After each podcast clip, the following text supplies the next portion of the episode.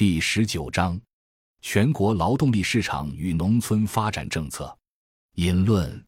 改革开放以来，市场经济持续发展与完善，并深刻地影响了中国社会的各个方面。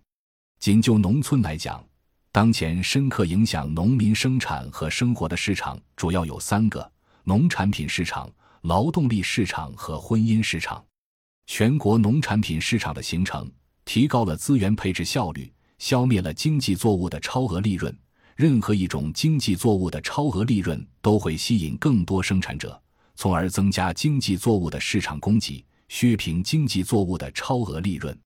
正因如此，凡是政府力量推动农民调整产业结构以提高农户收入的努力，几乎都是失败的。农户种植经济作物的收入一般比种大宗粮食作物的收入要高。之所以收入高，往往不是因为经济作物比大宗粮食作物有更高利润，而是因为种植经济作物投入更大，市场风险更高，且劳动投入更加密集。扣除投入、风险成本，种植经济作物与种植大宗粮食作物的平均劳动报酬几无差异。且这个劳动报酬比全国劳动力市场上的平均工资略少。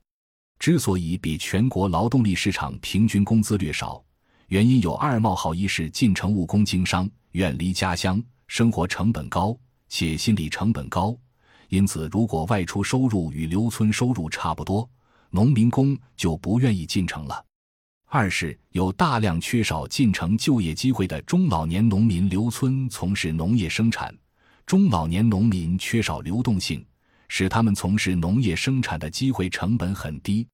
正是大量机会成本几乎为零的中老年农民的存在，而是资本化的农业，主要是种植业，难以在中国发展起来。婚姻市场是当前影响中国农民生活的又一个重大环境条件。传统乡村社会是相对封闭的，农民通婚圈比较小。大都在村庄附近十数公里，最多数十公里范围之内。随着城市化的推进和农民大量进城务工经商，传统通婚圈被打破，出现了女性资源的单向流动，即农村妇女嫁入城市，中西部地区妇女嫁入东部沿海地区，交通不便、自然条件差的山区妇女嫁入资源条件好的平原地区，贫困地区妇女流向富裕地区的普遍情况。传统通婚圈的打破，全国性婚姻市场的形成，产生了女性资源流失地区严重的性别失衡。这种性别失衡对代际关系、婚恋模式都产生了极为重大的影响。本文重点讨论全国劳动力市场的形成及其含义。全国劳动力市场与全国农产品市场、婚姻市场之间有着密切的相关关系。感谢您的收听。本集已经播讲完毕，喜欢请订阅专辑，关注主播主页，更多精彩内容等着你。